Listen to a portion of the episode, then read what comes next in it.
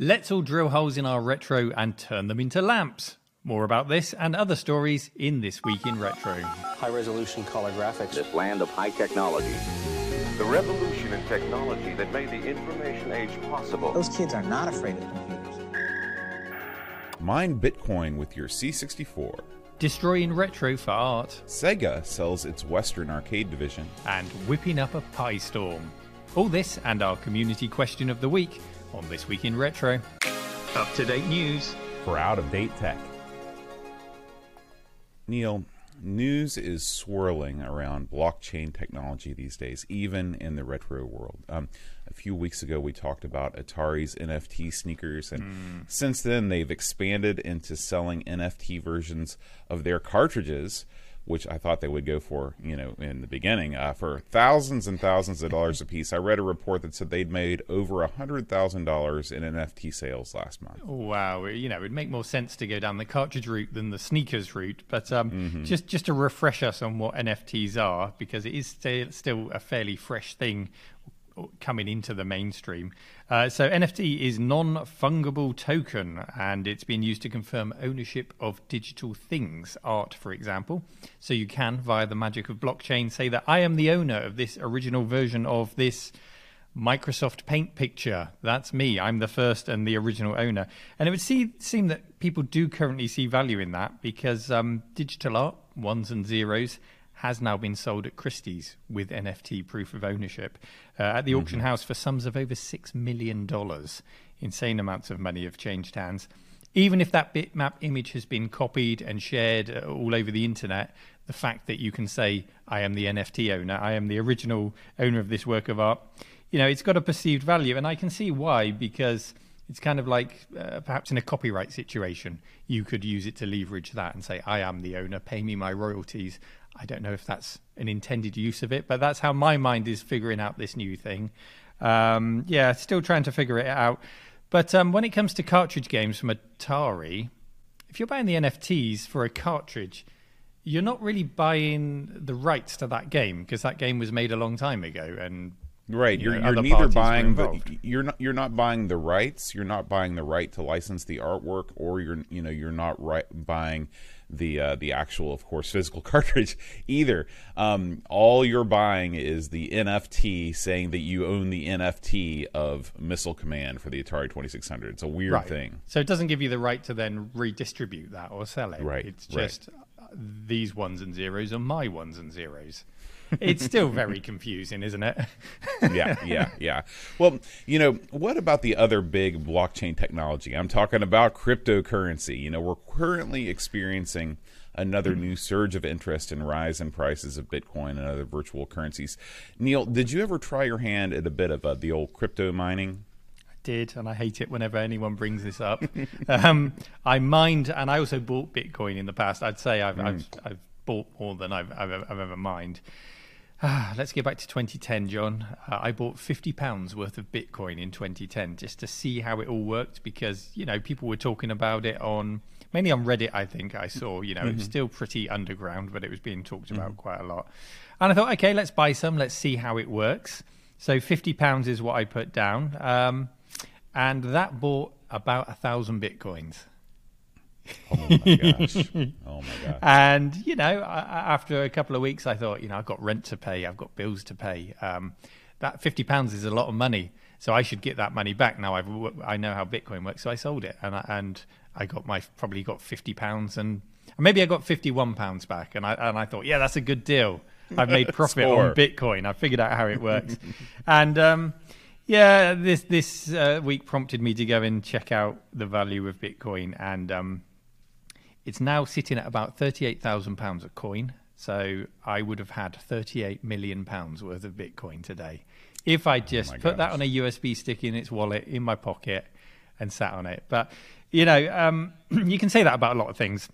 If I'd bought sure. Apple stock in the mid 90s, you know, Tesla stock, if I'd placed a bet on a football team, it's not something that I really think about with a lot of regret. Uh, you know, I'm sure many people did the same just to figure it out.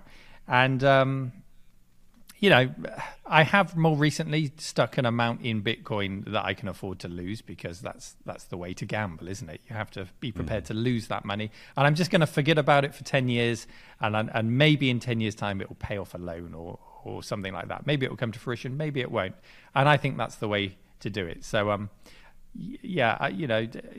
You probably won't believe me when I say no regrets that I don't have 38 million pounds in my pocket right now, but I genuinely don't have ill feeling. It's just a, an opportunity that came and passed like a lottery ticket, really.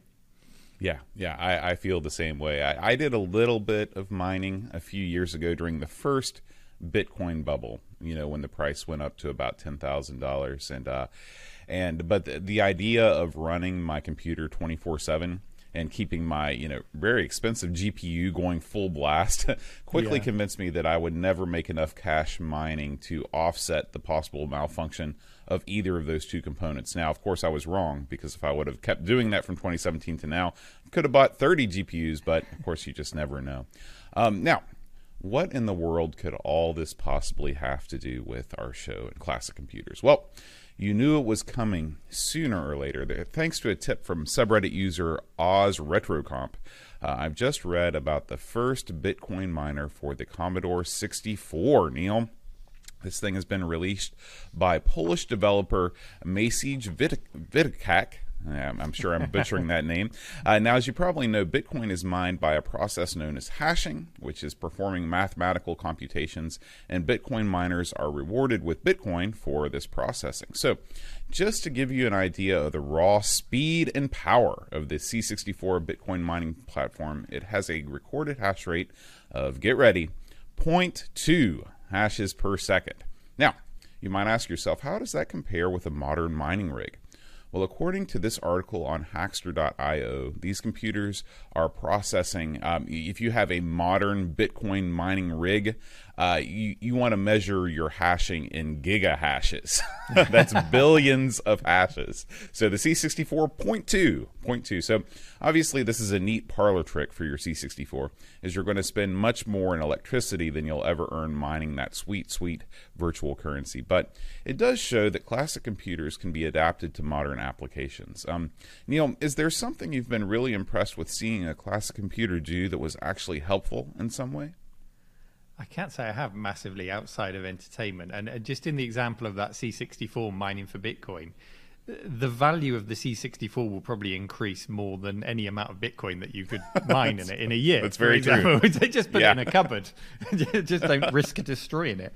Um, right. But yeah, outside of entertainment, you know, if you need something done reliably and helpfully in the modern day, there are so many cheap, reliable options that don't involve depending on a 40 year old piece of hardware. And, um, yeah, I can't really think of anything right now, but uh, I have a feeling you might have something for me, John.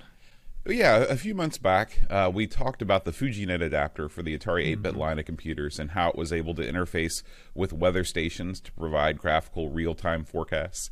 Uh, I still think that that kind of ambient information is an excellent use for older machines, and just having them turned on and displaying changing information, it, it, it makes my heart happy.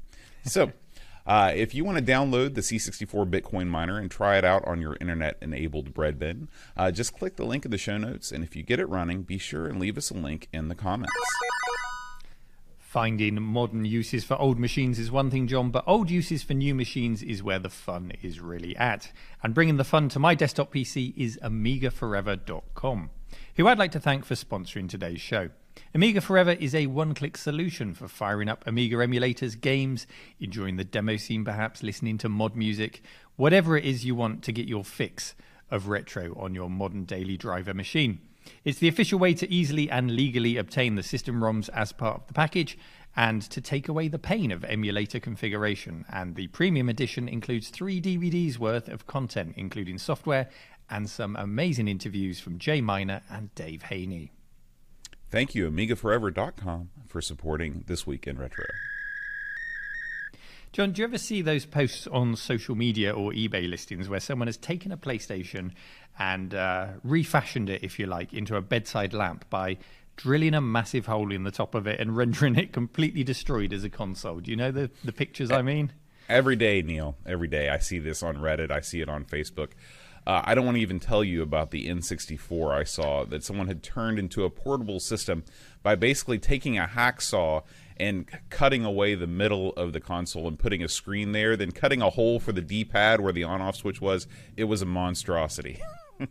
Sounds like they might have been inspired by the likes of Ben Heck, who who, Yeah. who can do that kind of thing beautifully and has the skills and access to the people who can, you know, make a perfect looking finish. But oh, there are some horror shows out there. You know, I really have uh, seen things, John. I've seen bad things. Usually, it's bad paint jobs. That's quite a common thing to come across. Um, but at least in that instance, the machine will still operate.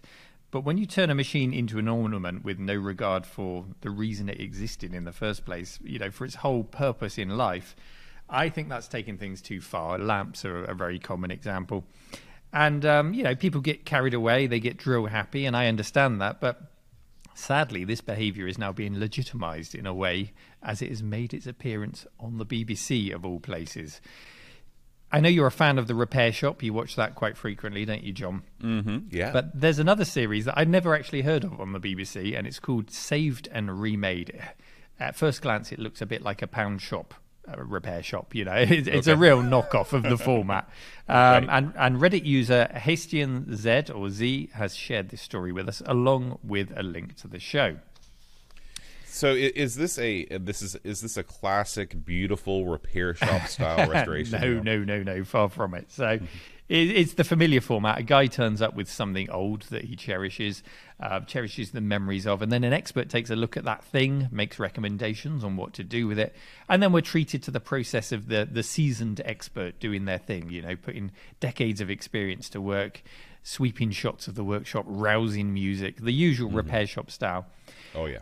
And uh, what this guy brings in is uh, what I can make out on the table is a PlayStation, a Mega Drive 2 with the Mega CD attached to it, a Sega Game Gear, a Super Nintendo, a Game Boy Color, and I think there's a Game Boy Advance there, and and also there's an Atari console. Um, not quite sure which one it is. The the more wedgy one is that the 7000. Oh, the maybe the the, the fifty two hundred maybe Maybe the or 70 5200. Yeah, yeah. One of the two. Anyway, so what the expert does is he creates a table which he shapes like a Super Nintendo joypad. Uh, he gives it a plastic finish because he wants it to look like a joypad. And this this is a big table. It's for the guy to put his PC on and use every day. And then into that table, he embeds parts of the various original retro consoles. He just rips them apart, rips out PCBs, hacks them up, embeds them in the table. Oh, It's oh no. so so sad to watch. and he, he incorporates into this table things like the flip top lids of the PlayStation and the Mega CD. So they serve no purpose. Not like you can put a cup of coffee in there. You just press a button and the old sad lid pops up. It's, it's almost like it's saying "Save me, save me," and then you just push it back down. No, you're a table now. It's it's horrible to see. Um, it's a bit like uh, was it in the Alien films where people were trapped in the walls? Uh, being yeah. harvested. It's just like that. Old retro consoles being harvested in this table. It's it's ugh, it's, so horrible. sad because there's no there's no upside. It's not as if when he finishes you can look at the thing and say, "Boy, I sure am glad that this exists now." no, it's it's this is the most disturbing death for a classic console I can think of. It's like Buffalo Bill from The Silence of the Lambs come to life. It's, It it's, it's awful. so sad. It's, it's humiliating. I feel sorry for these consoles. Uh, it really Yeah. is a horror movie. And it got me thinking there are so many examples of this kind of thing. Is there ever a good thing to do with an old retro console other than restore it for original purpose? Have, you ever seen a conversion that actually works for you, John? Well, here's the thing: uh, if you've got stuff that's broken, stuff that, that can't be savage, salvaged, and i i if it was on its way to the dump, you know, if you're just like, you know, I'm just going to throw this stuff out because it's it's it's all broken. I don't know anybody that knows how to fix it. I think you have some leeway there for a creative rebuild. I wouldn't totally be against turning, you know, a, a- an old broken down machine into something like a lamp. If it turns it into an object that you can look at and it it gets those nostalgia juices flowing again for you, you know, I I'm not as dead set against this sort of thing as some people are, provided that you're not taking a working system and destroying it. Um, I have an old broken Pong con- console that's uh, missing the power adapter, and it doesn't have a way to connect to any TV that's been made in the past 40 years. And I've contemplated just removing the insides completely and putting some kind of like multi-pong system on a chip in there, just leaving the hull intact and replacing the insides. But if you're physically pulling components off of systems, just random buttons and, and lids to glue onto a piece of furniture, like uh, some sort of like demonic decoupage, you know, heck no, heck no, hell no, Neil, no, no. Yeah, I mean, the, the, way you've explained your Pong console there is you could do it in a sympathetic and reversible way. You know, you can put right. its innards safely in a box to one side and it can be reversed. Whether you'd ever actually reverse it or not is, is another thing, but you know, you might donate that pile to a, to a museum sometime or something like that. Sure. I think the closest I've think uh, thing that I've seen to repurposing old tech that I liked was uh, it was a wall made of cassette tapes. Um, this is a room divider which I've seen, and it's just made up of old cassette tapes, and it just looks really cool. It just looks really nice the way they've done it.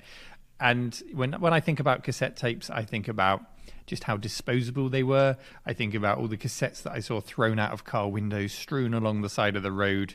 You know, they re- there really was a disposable feeling and nature of them um, at their peak, and we weren't really of the mindset of recycling. And you know, yes, anyone who threw rubbish out of a car window was an idiot even back then.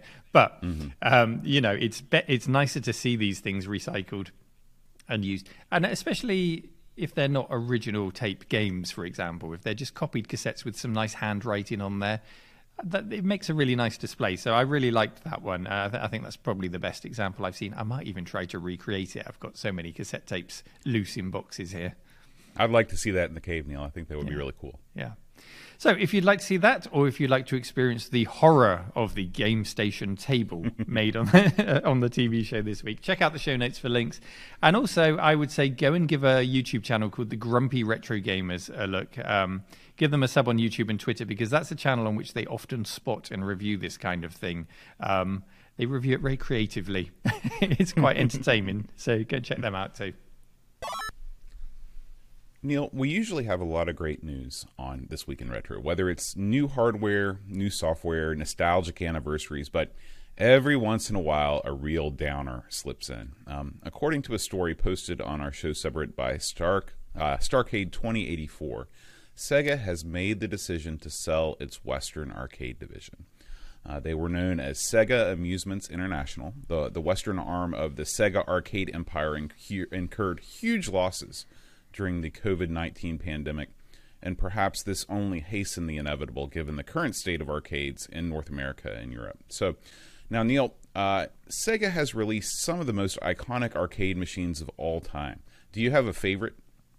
They sure have. For some reason, whenever I think of uh, Sega, I think of um, racing games. That's where my mind mm-hmm. goes. You know, mm-hmm. I think of Outrun, I think of Enduro Racer, Virtua Racer, Sega Rally, Daytona, all of those great games. Um, F355 Challenge Ferrari F355. That's one I've never actually got to play in the arcades, and I always I, ha- I have played that one, and it's yeah. it, it it blew me away because it was one of those that had the multiple screens that wrapped around you, and it really felt like the, the the way that the wheel would respond was just incredible. I'm sure that those cost a mint these days, but I'd love to play one again. Yeah, I never got to play one. I always heard great things, and I always imagined it to be like the the next two or three generations along version of like Hard Drivin'. I know there wasn't right. a stunt track, but it must have had that kind of feel, that vibe. To yeah. It.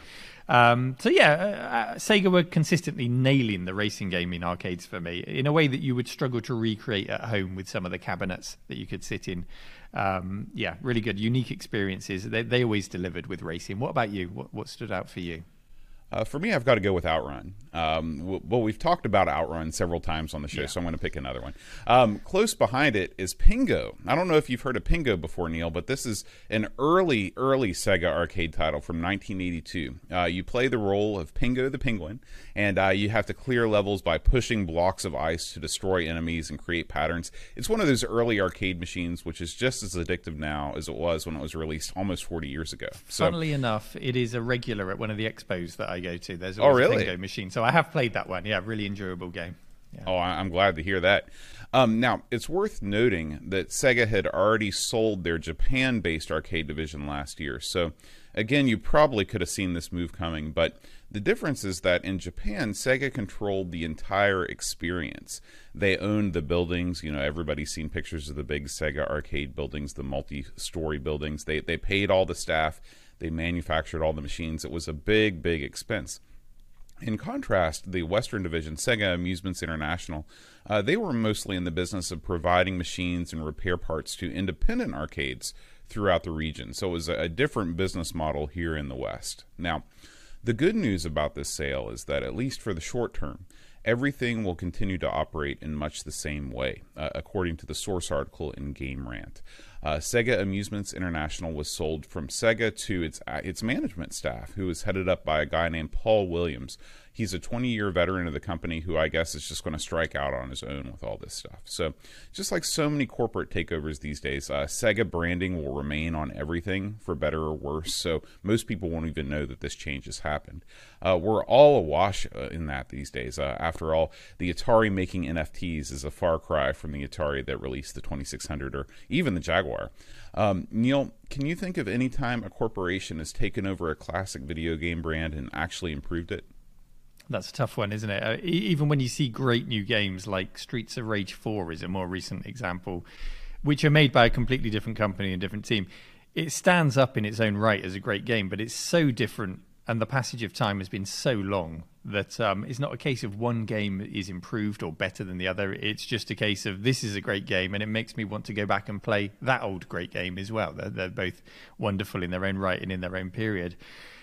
And um, there, there's lots of examples. Um, you know, examples of the style of a brand being continued, even if there wasn't a, technically a management takeover. So, uh, the ex LucasArts team members always spring to mind when they make games like Thimbleweed Park, but Mm-hmm.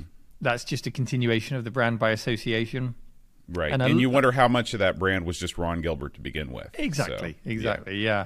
And a lot of modern versions of old games have come about through very iterative processes of, of studios buying studios over a period of decades and, and leveraging the assets that came with them. So brands haven't always had a chance to fall into the class of retro or classic because you, you know you get a new one with every generation. So it, it's hard, really. Um, I may be overthinking this, but uh, one that does spring to mind for me is is the return of Microprose, which has been in the news in the last year or so. It, it's a big, big name from the simulation world back in the 80s or 90s, and it has returned. And we're seeing new games in development, but they haven't been released yet, so they're, they're yet to prove themselves. We can't say that they've improved, and it would be a big ask to improve on the great things that Microprose did back in the day.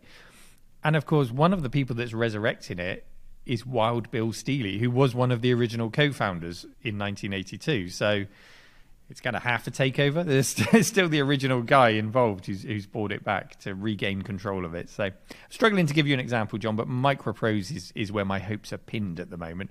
In particular, B17 Flying Fortress, the VR version, multiplayer version that they're talking about. And the news on that has gone quiet recently. They're talking about other games, so I'm a bit worried. I want to see that game. Yeah, can you think of any? Um, well, you know, just looking into the past, some companies that are you know reacquired and keep their branding do a great job, and some of them are just total train wrecks. One of the one of the shining examples I actually think is SNK. Uh, as you probably know, the original SNK sold to Playmore in 2003, and they've gone through several ups and downs. But I think that they've done a pretty good job. You know, half of the battle is just keeping their games out there for people to buy and continue to play. A lot of these companies just sort of lock away their back catalog for some sort of indefinite future release, and it leaves the fans of the brand, uh, you know, unable to, you know, uh, experience the games if they want to in a legal way. And uh, SN the the new SNK has been really good about putting up titles on Steam, you know, republishing their games through the Switch and putting out those the mini consoles. Whether you actually are a fan of the the the, the consoles that SNK has put out, at least they exist. At least they're giving you a way to continue to play these games if you want to. And uh, you know, new game development continues. There was a new version of Windjammers, which is my favorite Neo Geo game, uh, that was released on the PS4 just a couple years ago. So, anyway, we'll definitely be keeping an eye on what's going on with Sega right now, and hopefully their legacy and classic lineup of games won't be tarnished by whatever comes next from this new management team. Neil, our next story is about an exciting new Amiga upgrade. And speaking of Amiga and indeed Commodore upgrades, capacitor kits, diagnostic tools, and more, RetroRewind.ca is your one stop shop for all your needs. Uh, they've got Commodore 64, 128, 16 plus 4, and Amiga systems all have a virtual shopping aisle at Retro Rewind. and include such useful items as replacement edge connectors for when the corroding fingers of time have damaged your machine beyond the abilities of Brasso and elbow grease to repair. I you can yeah, you can save 10% off your order any order from Retro Rewind by using the promo code TWIR10 at checkout. Thank you to Retro Rewind for supporting our show today. John, we covered a new accelerator card recently called the Buffy, the so called Vampire Slayer, which intends to set a new speed record by accelerating your Amiga and um, possibly all classic 68,000 based computers eventually, but they're focusing in on the Amiga first of all. Now there's another challenger entering the ring. Who would have believed that in 2021 the 68,000 CPU accelerator market would be so hotly contested? Oh, it really crazy. is. It's a war out there, John. and uh, the newest device on the scene is called the Pi Storm. And uh, as you can probably guess from the name, it's a Raspberry Pi based solution. So that keeps the costs down and the cost of development down. And it promises to act as um, up to about a 68030 CPU running at 70 to 80 megahertz, up to 128 meg of RAM. It will have virtual SCSI devices and swappable Kickstart ROMs all built into its features, as well as HDMI video output, which you can tap into from the Raspberry Pi's HDMI port itself and get video from the Amiga out there. It's the work of Claude Schwartz, who has made it open source. Uh, and, and when you add up the cost of a Pi, this little adapter board that connects it to the 68000 port, and then the Pi sits on top of that, you add up the cost of that, an SD card, you're still going to come in at under £100 or uh, under $100 to, to have this. And it would give you pretty much every upgrade you could ever really want in an Amiga. So I am really excited about this. Now, John, we're seeing all of these super fast upgrades for the Amiga. Is there a limit to what you want to see added to an Amiga? Are some of these upgrades just too much? Well, at some point, you do need to ask yourself the question, you know, when is this machine, this machine that was produced in 1989, 1992, whenever, when is it still actually the machine? Or when is it just a shell? You know, when is it like the Pong console I was telling you about? Uh, of course, the answer is going to be different for everybody, but uh, it's it's more of a personal judgment, I think, than anything. Uh, just for me, when you get to the point where most, if not all, of the heavy lifting is being done by third party modern tools, I, I think at that point you've basically cobbled together the equivalent of a, one of those new C64 Maxis, you know, in an Amiga form, uh, where you've got the full size shell, but basically a fully modern system under the hood connected to the keyboard and the ports. But here's my hot take, Neil it doesn't matter. Uh, the whole point of retro computing as a hobby is to make you feel like you're either A, using a machine just like you did when you were younger, or B, using a machine you could never afford to buy, but you always lusted after. And that's why I think most of us are in this hobby. Now, what do you think, Neil? I think I'm so glad you said that, and, and you're not a snob, John. I love it. I was worried where that was going, but you, you brought it back around again. Uh, it's always a tricky question, but when the alternative is 500 pounds of rare upgrades to achieve this kind of power, you know, a line does have to be drawn. Do I want to see what an Amiga is capable of when it's upgraded to the hilt? Of course I do. Everyone wants to see that. Is it reversible? Yes, you can just pop it out and put the original CPU back in.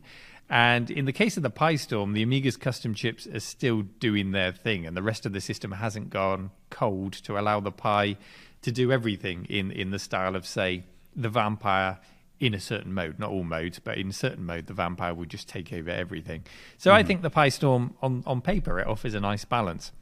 Um, but the question is, what will we do with all of this power? So, John, have you seen any games or software that actually make use of super powerful upgrades like this? It, it feels like there's a bit of a chicken and egg situation where they're expecting people to make the software because the power now exists, but they've got to get the card and there's got to be the market, and people have got to buy the card for the market to exist. It really Yeah, does I mean, feel like chicken and egg. you see this with almost everything in the retro computing space. I mean, or even even contemporarily in the Amiga's life. You know, uh, how many games w- continue to be ECS OCS well into the AGA future, just because people were writing for the most Amigas that were out there, which was the Amiga 500. So, uh, in you know these days with in Amiga game development, you've got the Scorpion engine, the Red Pill engine and both of those love super fast processors. Uh, a lot of games uh, that are produced with these engines run incredibly slow if you try them out on original machines. And so, I, my I guess my answer is technically yes. Uh, there there are games or other software that make use of these powerful upgrades. Of course, any sort of rendering application is going to take as much speed as you can throw at it. But Yeah. in in the gaming world, uh, there are games out there. The quality of these games is somewhat debatable. You know, I've played quite a few of them through through my time with the Amigas, and uh, but they do exist, and they will take advantage of, the, of the, those faster processors. Sure. That's the problem, isn't it? It's a bit like when you go and explore the games library of the Atari Falcon. Right. It's like, okay, yeah, this game scrolls pretty quickly, but it's a terrible game. Yeah. Um, I, I'm sure there are one or two good examples out there, but that's been my experience. So that's the problem, isn't it? And it's not really the raw CPU power of the PiStorm that interests me. It's, it's the other bits like the SCSI hard drive emulator and the Kickstart ROM switcher built in. And um, yeah, going back to that, is it a real Amiga question? If you bought a hard drive for your Amiga 500, that would hang off the side. All the chips needed were in the hard drive, they were never in the A500 itself. Um, you needed an A600 for a hard drive controller or, or one of the other models. So that was never a part of the original board. Likewise, you might add a Kickstart ROM switcher to your Amiga, but that's just ROMs. That that's just software, um, and whether that loads from a ROM or from your SD card uh, or, or a physical ROM, you know, it really makes no difference to the authenticity of the experience for me. So it's not all about the CPU. But here's the exciting bit, John. I've taken delivery of a PiStorm board. I'm going to build my own PiStorm this week. I'm going to test it out, and we'll find out if all the promises are true, if it works as it says on paper, if it introduces new quirks, because surely that Raspberry Pi has a boot processor process before it's usable. You know that, that maybe there's a little delay when you start it up. I don't know. We'll, Mm-hmm. Right. we'll find out all of these things and see if it breaks the authenticity of the experience or if it feels like a good upgrade and, and good value for money. So um, yeah, watch this space and go and find out more about the PiStorm in this week's show notes. Before we move on to our community question of the week, a quick update from our story last week about the Usborne series of books being available online. Alan, one of our listeners and probably most famous for putting you, Neil, into the uh, ZX Spectrum game Jetpack, uh, reached out to them and was granted permission for him to start a YouTube series on how to code games in Z80 on the Spectrum. So if you'd like to check out that out and follow along, check out his YouTube channel, Happy Coding. There was also another update from a story last week. We were talking about the Quake Wars, the 486 Quake story. And um, I've heard that the CPU Galaxy, who was the, the leader in the in the Quake competition, has taken his 486 now with with liquid cooling up to 200 megahertz. Oh my so gosh. Uh, check out his YouTube channel to see how the, the Quake battle continues. Now, Neil, last week's community question of the week was related to our FrogFind story, and it was what was your first experience with the internet? Neil, what did our subreddit users have to say? Well, I'd love to tell you, John, but this week I'm using a Compaq Armada with a Pentium processor in it, and I don't think it's going to load Reddit. So I'm uh, gonna have to. I'm gonna have to take over, I guess. Our top upvoted answer comes to us from Quan Mang. Uh, and uh, th- this user says, I used newsgroups a lot when in college in the very early 90s, downloaded various things from the dot binaries groups. I ended up doing it from the labs mostly as, if I recall correctly, we had to use dial up to access the university's servers from our own computers, and that was much slower than their direct T1 connection. So, uh, did you use the news groups back in your early internet days, Neil? Yes, I did use the news groups usually to find the, the latest movie or, or video game crack. No CD cracks. That was a good place to go for them. Mm. Um, allegedly. Allegedly. no one knows for sure. um, Araringus says September 1995, I seem to recall, was when I first logged into the internet. I had bought a Motorola 2808 uh, modem from Dixon's, and I recall asking the shop assistant what ISP I should go for. He muttered something about CompuServe, at which point I knew he didn't understand the question. um, what was your first? Uh, you said AOL was your first ISP, right, Neil? Uh, no, no, it was Demon. Uh, I did try AOL, okay. but at demon.net was, was my first one over here. And yeah, it was a good quality service. But a little later in the 90s, there was a service called screaming.net, uh, Hmm. which came on a CD like AOL, free CD. and it was completely free. Um, all calls were free. Uh, the, the only catch being it, you would download at about 0.2 kilobits per second. It was Oh. it was slow, but you know, for me that was magical because I would use um, a download manager called GetRight. I'd just queue up all of my downloads, Neo Geo ROMs, and I downloaded the entire Neo Geo ROM library legally because I owned all the originals. Um, Absolutely. Uh, over the course of probably about six months, but it was so worth it. It was so worth it. That's great. Um, Aringus goes on to say uh, he remembers signing up for UK Online, which I guess was a competitive service, making sure I only ever used it during the low peak hours, so it was 1p per minute for the local phone charge. That's something that's always astonished me is that in the UK you had uh, local phone charges. You were charged by that was something we never had in the states. Local calls were always free here. We'd watch programs like Roseanne uh, that was aired, aired over here, and we'd get anxiety. Like, what are you doing? It's in the daytime. Put the phone down. And why are your phone cables so long? And finally, uh, we had uh, audio collapse or audio collapse, probably. He says 1996 97, printing pages upon pages of Tekken 2 moves. I remember the internet was a, a was a great resource for anybody that was into fighting games because that was where the move lists were. You no longer had to buy them for five bucks from a shady looking character hanging out in the arcade. You know, I always wanted to pull off the fatalities in Mortal Kombat, and I'd look up those move lists and I'd print them out. I could never do it. No, It didn't matter no. that I had the move lists. I could never pull them off. well, when the pressure's on, I just always locked up, and it was over. Yeah. It was over. so, uh, thank you to everyone that submitted answers for our community question of the week. Uh, next week's community question of the week is: What is your favorite Sega arcade game? So please post your responses on the show subreddit, upvote your favorites, and we'll read the top three most upvoted responses on next week's show. This Week in Retro was presented by Neil from RMC and John Schaller. It was produced by me, Duncan Stiles. The podcast version of the show is available through your favourite podcaster, including Apple Podcasts and Spotify, and the video version is available on the This Week in Retro YouTube channel. Join our community subreddit at r slash This Week in Retro to suggest and vote on stories we cover on the show. If you watch This Week in Retro on YouTube, please give us a like and subscribe to help us reach new viewers. If you'd like to support the show, please check out the links to our Patreon and Ko-fi pages in the show notes or in the YouTube description. Thanks for listening, and we'll see you next week for more up to date news for out of date tech.